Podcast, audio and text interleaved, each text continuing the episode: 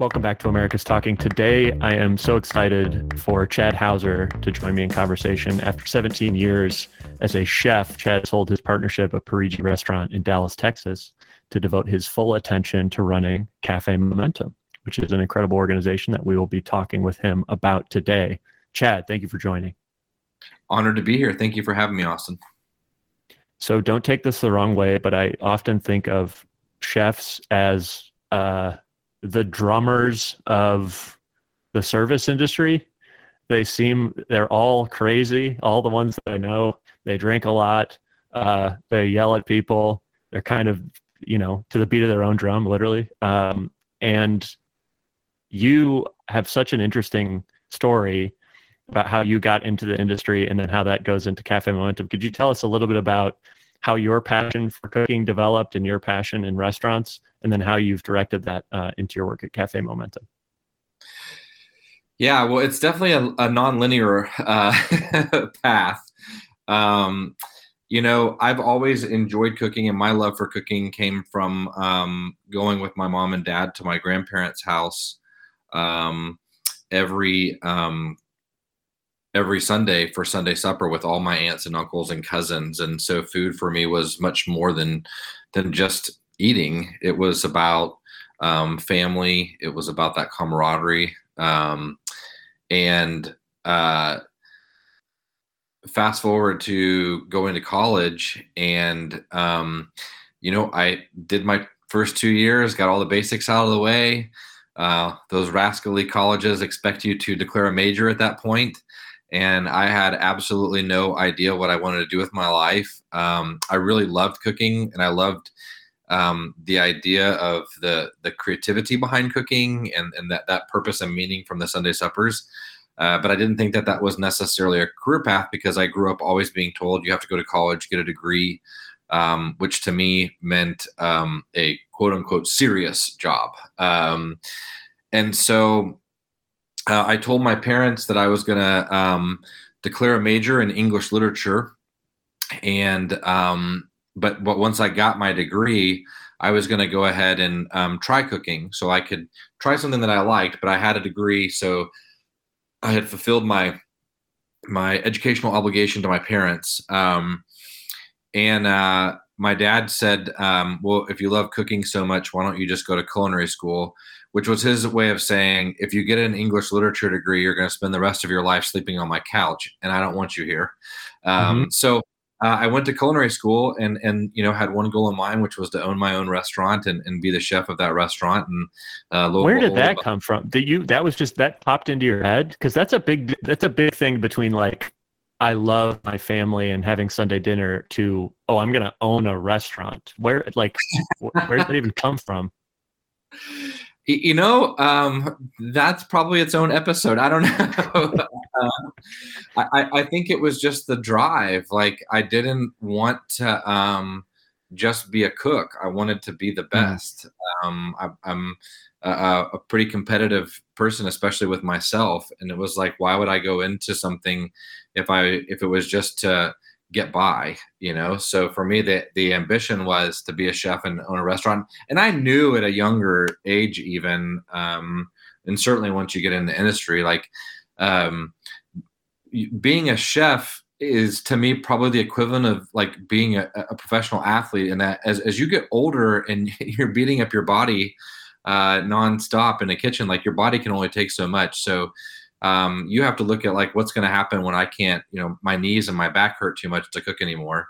Um, so mm-hmm. the idea of owning a restaurant was uh, in part like for career longevity, but also just you know, as an owner, you have the autonomy to do what you want. Um, and so that was you know that was really appealing to me. So it was just you know very quickly, I, I want to be a chef. I want to own my own restaurant. I want to. In my mind, that meant success. Got it. And so you go to culinary school with this goal and you achieve it. You have a yeah. very successful well, restaurant. And then yeah. where how do we get to this whole nonprofit world? And we should talk about all the work that Cafe Momentum is doing. Well, I'd be remiss if I mentioned that um, in 2007, I sold my house, took all the equity out of it, and took out a loan and, and uh, bought into the incredibly stable investment that is a restaurant um, amidst a giant recession. Um, but in spite of the recession, I had grown the business by uh, almost 40% in my first year of ownership and had been nominated uh, by a prominent local publication here in Dallas as best up and coming chef. And so um, for me, there's like that, hey, I, I, I did it. You know, I, mm-hmm. I've hit I've hit everything. Now, now the next challenge is let's open more restaurants and let's just keep, you know, keep building an empire. But it was right at the one year mark of ownership that I, I was voluntold that I was going to teach eight young men in a juvenile detention facility how to make ice cream for an ice cream competition um, at the Dallas Farmers Market. And um, the moment I met those eight young men, I, I felt the greatest sense of shame um, I've ever experienced because the moment I met them, I realized that I had stereotyped them before I'd ever met them. And uh, not only was I wrong, but I thought I was a better human being than that. Um, but when confronted with the reality, quite literally face to face, I wasn't. And so um, I, that that led to a, a, tremendous sense of humility. I was very humbled, and and that that humility led me to spend the next several hours teaching them to make ice cream, but more importantly, listening. And I listened to these eight young men, um, you know, tell me exactly who they were and how they were and, and why they were, and then Two days later, they're they're at the farmers market competing against college culinary students. One of the young men wins the whole thing, um, and and beating out the college students, and he's so excited. And um, he told me, "I just love making food and giving it uh, to people and putting a smile on their face." And um, you know, for me, that thought that's the most beautiful way I've ever heard anyone express their heart. Um, but but it's also like that goes back to the Sunday suppers at my grandparents' house. You know, of, of what the what the true meaning of breaking bread means. Um, what was the winning ice cream flavor? I have to ask. Did, yeah. Um, well, yeah. So I, um, these young men had never tasted a lot of the fruits that we brought. I mean, even like fresh pineapple or mango. And so I quickly um, came up with a rule that they had to use at least two fruits and at least one herb in their ice cream because I thought that'll get them tasting things. Yeah. So one, uh, his flavor was cantaloupe, strawberry, and basil. And, oh. uh, and it was delicious. Delicious yeah. Um, so he told me that when he got released, he was going to get a job in a restaurant and asked me my professional uh, award nominated chef opinion on whether he should work at Wendy's or Chili's.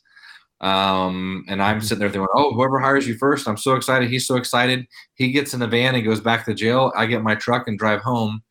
Uh, and reality set in for me. And the reality was he was never going to make it to a Wendy's or Chili's. Um, just thinking of his story that he had shared with me and going back to the same house, the same street, the same neighborhood, the same schools, the same food desert, all of those things that had pushed him in a path to detention, they don't change. Um, and as I got a little more um, introspective and reflective and started thinking about um, me at 16 and him, um, very quickly come to the realization that um, both of our lives were dictated by choices that were made for us before we were born because of the color of our skin or the socioeconomic class we were born in, the part of town. Um, all these things that seemingly matter that um, we didn't have um, uh, agency or autonomy over, you know. Um, and then they shouldn't, but they do. And and I just thought, if you know, if that's the way the world really works, I, I don't want to live in that world. And so, it, from then I went and volunteered more with the juvenile department, continued to listen. Um, and through two words that the staff used uh, consistency and stability and listening to young people tell stories looking for consistency and stability that's where the initial you know concept of cafe momentum came about and so you have this idea in your head of i really want to help young men and women like this it's not fair that they've ended up in this station in life because but for the grace of god there go I. I may be, I might be butchering that. I'm close enough, right, Chad? That's it's close. It's something like that. Um, so you have this realization. It's really powerful, and I assume you go back to the restaurant and you have a few days of just kind of like going through the motions at the restaurant, and it just feels kind of forced and weird, like you're playing a part or something. And this is in the back of your head. How does the idea of cafe momentum come about? And then where do you start? What's the first thing you're doing? So, um, you know, it really took about a year for me to even think of the idea Cafe Momentum. I continued to volunteer in the juvenile department. I continued to work with the youth and listen, um, listen to the staff, um, but never really completely comprehending what that meant for me. Like, what's that? What's where's my path in that or my purpose in that? Um, in in full disclosure, I was uh, closing the restaurant down one night, and uh, I was on the phone with my business partner, and uh, I was drinking bourbon, and and she was at home drinking red wine.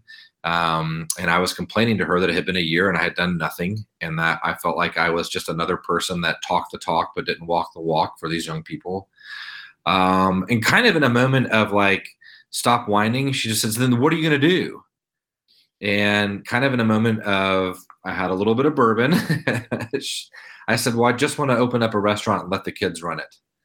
And her response was, That's kind of a great idea.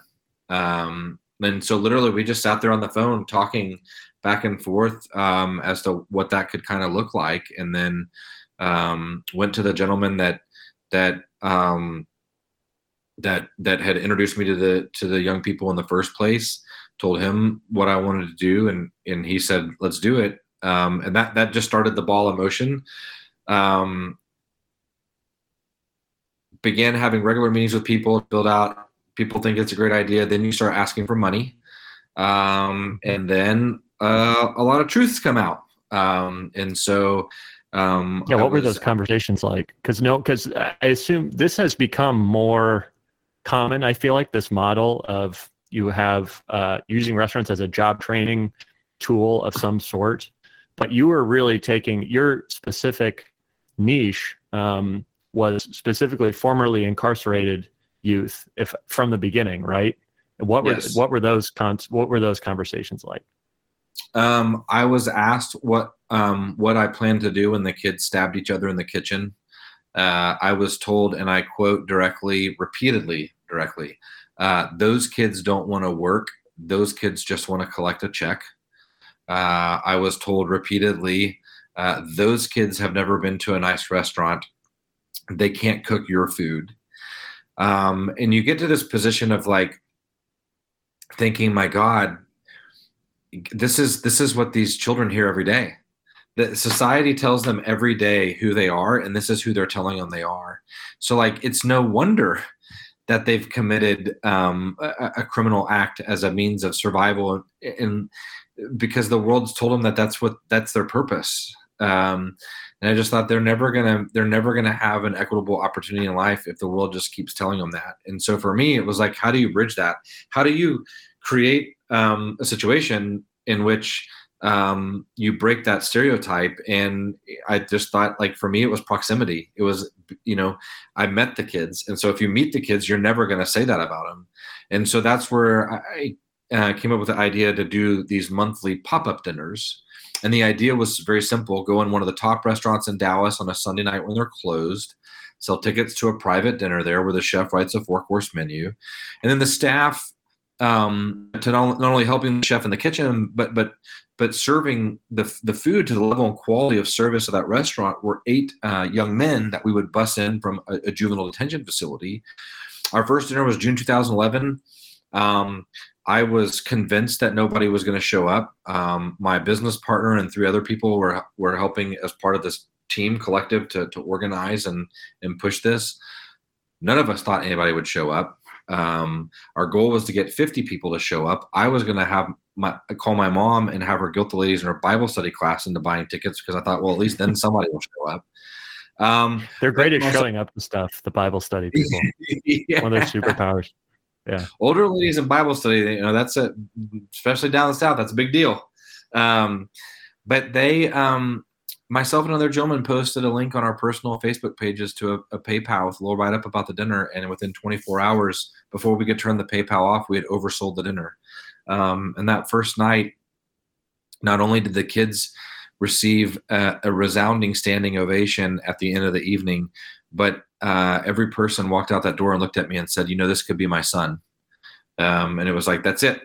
You know, stereotypes over. Mm-hmm. Um, we subsequently went on to do 41 of those over three and a half years, raising money and awareness, um, building conversation, and breaking stereotypes.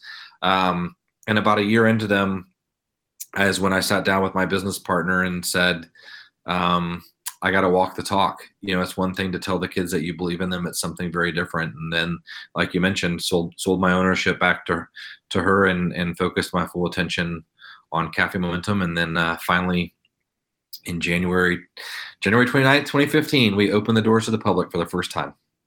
And since then, how many children have been through the program? Um, and what? And I know you're planning expansion, but what what are the numbers on how many children have been served and what their outcomes have been? Yep. Um, so we've served over a thousand. Um, we used to do um, well. I'm going to tell you about some of the the the numbers pertaining to to their lives coming into the program first. Um, so, 40, over a thousand young people, 42% um, are homeless. Um, and, and, we're dealing with 15 to 19 year olds. And in a lot of cases for them, homeless me, means you also don't have any type of adult or guardian support. Um, so you're on your own to you're fending for yourself as to where you're going to sleep at night, find food um, to eat, medicine, etc. 54% um, come to us as high school dropouts. Um, uh, and I would easily argue that that 45 of the other 46% are just completely disengaged uh, with education in general. Um, for one, um, they're not welcome back to their their home uh, school in their neighborhood. Uh, number two is they may not have a neighborhood because they're homeless and they don't want to go to school because they can't put down an address for residency and they're afraid the school will turn them into CPS and then they enter the system. Um, and the third thing is a lot of them feel like school's, you know, the first place that, that ever made them feel bad or dumb. Uh, and they have no desire to go back. And, and so, um, the, uh, of the over a thousand that we've worked with, a hundred percent of them have experienced at least one adverse childhood experience. Um, and, and I always think it's important to point out that an adverse childhood experience is a, is a clinical definition for a severe trauma um, we're talking witnessing murder of a loved one. We're talking being raped or molested. Um, there's a this is not a like, oh gosh, um, you know, I had to walk to school instead of take the bus or something. You know, it's this. These are these are real severe issues that they've experienced in, in, in a young life. And and and when I say that 100% have experienced at least one, I think on average it's um, if you, if they took a quiz of, of 10 adverse childhood experiences, um, they would answer yes to seven of them. Um, mm.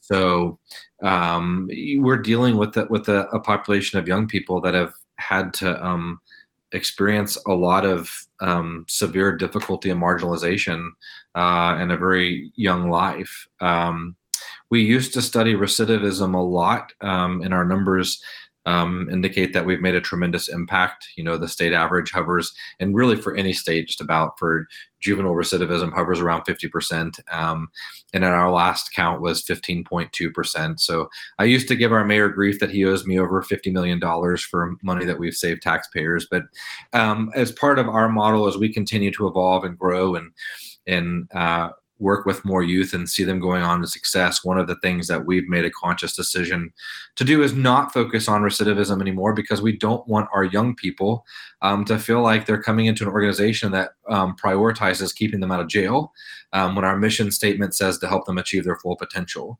So we look at things like, um, as I mentioned with, with the adverse child experiences, also 77% of our youth um, are voluntarily receiving uh, mental health uh, trauma care.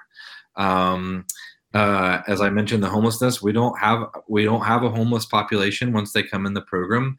Um, they're all getting government issued IDs. They're all getting uh, bank accounts. Um, and you know, uh, I guess three years ago now, we launched our own high school uh, in response to having difficulties getting our kids um, to, to buy into going to school. Um, and as a result, um, we no longer have a dropout rate. 100% of our young people are now in school on track to graduate or have already graduated, and nearly a third are entering college. That's in, incredible. So I, I want to talk about, I, I, I've worked in criminal justice reform for five or six years in different capacities, a lot on the reentry side and there are many things. The id is one that you just brought up right? Like people don't see don't it's hard for people who haven't had exposure to that system to understand the silliness of that. In mm-hmm. illinois where i am just right now there was just a law passed recently that guarantees a state issued id upon release of prison. And i cannot tell you how many people who have been in the system who get out and they say i mean they better know who i am like it's so hard for me to get an ID. They know who I am. I've been in here for for years. You'd I think at the very least they could give me something that says who I am because all of the services that you need to access and there's so many things in life that you don't think of that are dependent on this ID. But I'm curious from your perspective, what are those other things that we can do or be more aware of uh, for people who have been incarcerated or interacted with the justice system in some way that are just kind of blind spots uh, for a lot of us? Well, I, I think like um, you know, just starting at a, a basic level, um, yeah, I think the data is something like, you know, specific to adults, it's something like 98, 99% of people that go to prison are getting released. Um, so I think we as a society have to ask ourselves a very, very, very simple question. Who do we want? How do we want them to be released? Who do we want to be released? You know um, and and that starts in incarceration. Are we providing them with the the type of supports uh, and ecosystem they need inside a prison that translates to outside of prison? So something like a government issued id i'll never forget a, a friend of mine uh, that runs a really wonderful organization here in dallas working with adults um, had a guy approach him one day and said i need help. And he said what's the issue? He said i can't get a, an id um, he said, I can't get a job. And friend Darren said, Well, you know, we can help you get a job. Let's get an ID. He goes, But I can't get an ID. And he said, What do you mean? He said, Well, um, he went to the government building to get an ID, and they told him that he had um, excessive um, fines for failure to appear in court while he was in prison. Um, they were fining him and charging him with failure to appear citations while he was in prison, which meant that he was not allowed to get a government issued ID until he had paid off all of his fines and fees. And when he told the person in the office, but I can't pay off my fines and fees until I have a job to be able to get that, and I can't get a job until I have an ID, the person just shrugged their shoulders and said, That's the rules. And it's, the, it's a Kafka-esque scenario that, that it seems like you're just constantly struck with the system that is so complex that no one seems to understand how it works. The left hand's not talking to the right hand. It's just a vortex of sort of bureaucracy that is uncaring, and all of the figures in it kind of just throw up their hands and they're like, "Yeah, sorry, I'm just doing my job. I didn't design this." But you, you mentioned um, uh, work. Like this guy really needed to get a job in order for all of these other dominoes to fall into place. And I feel like a lot of what your work the power of what your work has done, the fact that all of these uh, youth are still in school, um, the fact that they're investing time in themselves, getting um, counseling, or you know, thinking about those things. Uh, a lot of it has to do with d- dignity and the fact that you treat the youth that you um, interact with with dignity and respect. And I'm wondering what you think about the power of dignity in work as it relates to work and what the role of that is and, what you're doing. Well, I think it's um, I think it's tremendous. I mean, I think you know it it um, it exceeds the the it exceeds even just the job. Um, you know, our young people come in, and honestly, um, they're they're in here because their probation officer said, "Hey, you should try this program. They'll pay you," um, and they're like, "Oh, I'll get money." Um, but there's something significant that happens when they get their first paycheck there's something significant that happens the first time they build the confidence to look a customer in the eye and talk to them and have that person looking them back in the eye and the respect that they feel. Um, there's something special about the sense of accomplishment you get. I'll never forget. Um, we had quite literally one of the top two or three chefs in Dallas in our kitchen one night, and he was pan searing scallops. It was a charity dinner, and uh, one of our young men walked right up to him and goes, "Hey, you want me to show you how to do those scallops? it was just like, he was so proud though, you know, like yeah. so proud. And it does extend um, beyond the restaurant because they can carry that with them. It extends into the classroom because I have a confidence that I can get it done. It keeps translating. And, you know, I'm, um, this is a, incredibly humble brag, but I was on the Steve Harvey show one time and Ooh, he, love it. he, he said it real succinctly of you know small victories lead to large large large accomplishments. And um, I, I, feel like that's what um, our young people are, are experiencing um, in our program is whether it's in the restaurant whether it's in the school whether it's getting their government issued id which you know not to, I don't want to uh, undervalue that either because that's a it's the first time they've ever had something with their face name and face on it says this is who I am and, and it's special to them you know? Um, all of those little small victories really truly lead up to this um, you know I, I, think that's why you look at things like why so many of them are actually going to college because there's a there's this sense of I can. Um, right. that's and, amazing. and but yeah i mean through employment you get i mean you get paid you get a job well done you all of these things that happen that um, build your self self-esteem self-worth self-value um, they're really powerful and they translate across all aspects of your life. That's amazing. So I, i'm curious as someone who was really successful in the private sector and then sort of you you went into this nonprofit world and i find there's there's a really large difference between founders of nonprofits who have founded successful businesses uh, and those who came up in sort of they knew when they were 18 like hey i'm going to go into i'm going to be a social worker or i'm going to be i'm going to work at a nonprofit or those sorts of things. I'm curious what you've noticed about uh, whether it's your constant you're you're uh, innovating and improving at a more rapid rate you're more honest about what your successes and failures are. Like what do you think your business background how do you think that that's helped you um, in your current nonprofit space or where do you see people falling short well um, I, I, will I, I, will first um, uh, qualify my response by saying when i told people i was opening a nonprofit restaurant working with um, uh, juvenile justice involved youth, uh, the first response was, "Aren't all restaurants nonprofits?" So there is there is that of it. Um, and my response was always like, "Well, yeah, but at least you know I'm honest uh, and have experience." Um, uh-huh. I I think um, there's a um, a balance that an entrepreneurial mind plays um, in um, looking holistically at an issue or a, a business or uh, you know for me our, our business we have a restaurant but our business are young people right? They're they're our they're our number one customer. Um, you could argue that in our business um, our biggest um, competitor isn't other restaurants or even other programs it's other things that are happening in their neighborhoods that are pulling them back away from mm. us mm.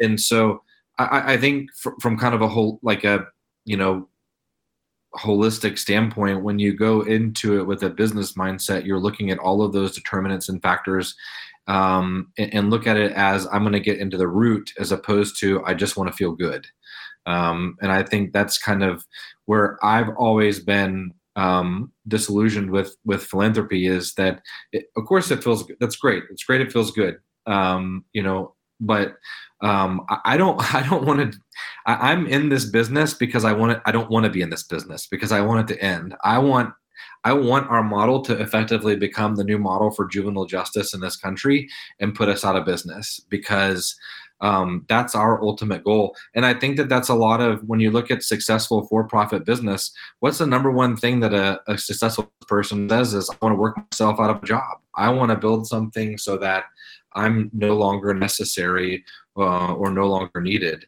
And and and I, I feel like that's the mentality that that I bring um, uh, to the position is is to do that. I don't have um, some agenda that I want to, you know, uh, I don't. I, I want to know these young people for the rest of my life. I don't want to work with them for the rest of my life. I want, I want that to be done. I think that your your assessment of the competitive landscape as not the other nonprofit or the other restaurant, but it's everything vying for someone's attention is so key. And every successful marketer, especially, understands you're not vying, you're not competing with other products, you're not necessarily competing with other nonprofits if you're doing some kind of marketing campaign. You're competing with everything vying for the end user's attention. You're competing with every hot girl on Instagram that people are looking at. You're competing with every sports team. You're competing with every album ever created. That's your competition for for attention. So I think that's that's a totally different mindset than many people it, in philanthropy tend to have. It is, and I would also add that from a business standpoint, um, businesses look at competition as good and healthy, right? Um, and I always say, like, you know, Coke and Pepsi are competitors, but they push one another successfully all the time. I mean, Coke is gl- is grateful there's Pepsi and vice versa, because people mm-hmm. are talking about soda, which means they're going to try their product. And I think we miss that a lot in the world of nonprofit. People silo and get so um, protective of their piece of the pie, and they don't want. I don't want to lose a donor. I want to do this, and and I think that that's so counterintuitive to actually winning. Um, I think you mm-hmm. embrace competition, you build competition, you make your competitors your friends, not your enemies. Um, and, and especially in the world of philanthropy um, and, and nonprofit is like if, if you're a mission driven organization, then nothing should get in the way of your mission. Certainly not another organization. Uh, if they do a better job at something, then embrace it. And I, I think we lose that a lot. Hundred percent. So, uh, just to wrap up here, I was wondering if you would be able to. You shared the story of uh, one young man, the winning ice cream. That's like you should do an illustrated children's book of that. The winning ice cream. It's the mango. I brought all sorts of fruits, and they made this, and he won first place. Like that's a beautiful story. I was wondering if you could share maybe uh, just one other instance, perhaps, of uh, a young person in your program who changed your way of thinking about something. Yeah, um, that's a um, that feels like a loaded question. It's like saying which one is my favorite child, which one of my kids is my favorite. Which one comes to mind? Do you think has a lesson to teach all of us, Chad? um, yeah. Um, well, I'll tell you what. Um, there is a um, young man who was one of the very first young men to ever complete our program, um, and uh, he he came to us because he stabbed somebody. Um, and when you begin to dig down into the root of his story, um, the stabbing was an act of defiance. It was an act of survival um, because of the circumstance that he came from. Um, and it, and it, he did time and he came out and he came to us. Um, that young man not only completed our program, but six months later, I watched him walk across stage as the first ever high school graduate of his family. He went on to community college where he graduated his associate's degree, won an award from NASA, and interned with them. Um, he is now finishing up um, his undergrad degree at the University of Texas at Arlington, and he can he plans to continue um, his college education um, as he um, plans to build a career working for NASA. And um, when I think about him, I just think about a couple of things. Number one is um, without intervention, his his his path was already set, right? Um, but with intervention, he's going to go work for NASA, and he may help develop one of the greatest pieces of technology that saves our planet from the next crisis. You know, like, um, and, and here we had just set that path for him, and it, it's just a kind of a constant reminder that. Um, everyone in this world has potential, and it's our responsibility across humanity to help everyone achieve their full potential. If you would like to invest in that potential, here's my sales pitch. Um, you can go to cafemomentum.org and you can give money to the great things that Chad uh, is doing. Chad, uh, thank you for your work and thanks for joining us on America's Talking. Thank you so much, Austin.